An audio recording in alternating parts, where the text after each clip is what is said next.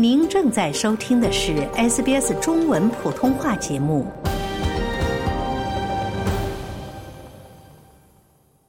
西方领导人在慕尼黑举行会议，讨论俄乌冲突的走势。这是欧洲自二战以来最严重的武装冲突。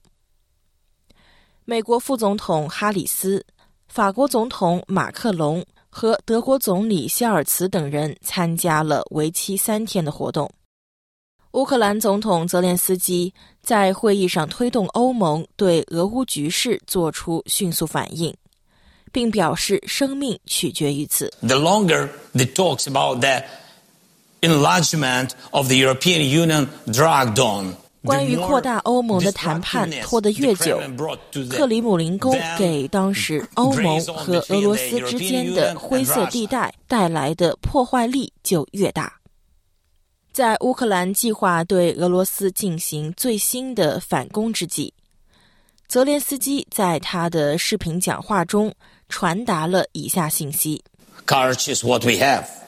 There is...Enough of it, not only in Ukraine, but in our entire coalition for victory. 勇气是我们所拥有的，有足够的勇气，不仅是在乌克兰，而是在我们整个的胜利联盟之中，联系应该变得更加坚固。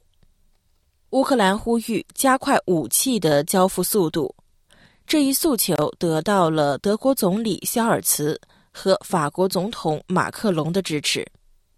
德国总理肖尔茨表示，在这个时期，合作至关重要。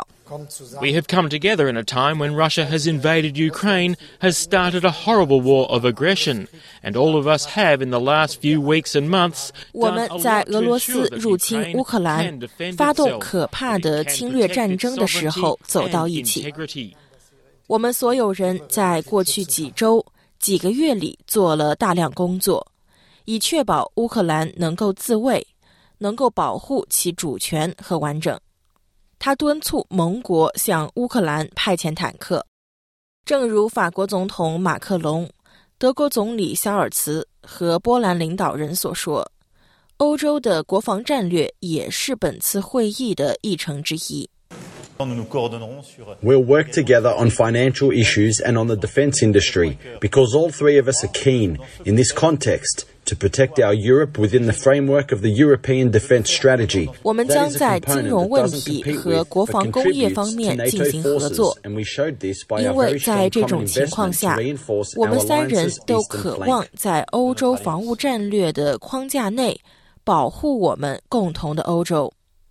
这是一个不与北约部队竞争，但是有助于北约部队的组成部分。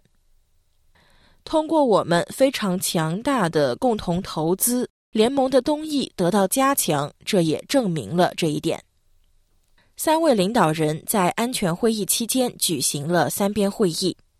20年首次，俄罗斯领导人没有被邀请参加慕尼黑安全会议。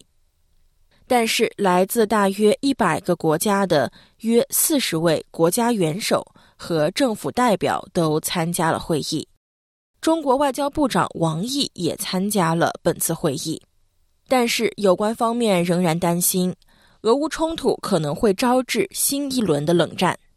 了解澳洲，融入澳洲，欢迎登录 sbs.com.au/language/mandarin。获取更多澳大利亚新闻和资讯。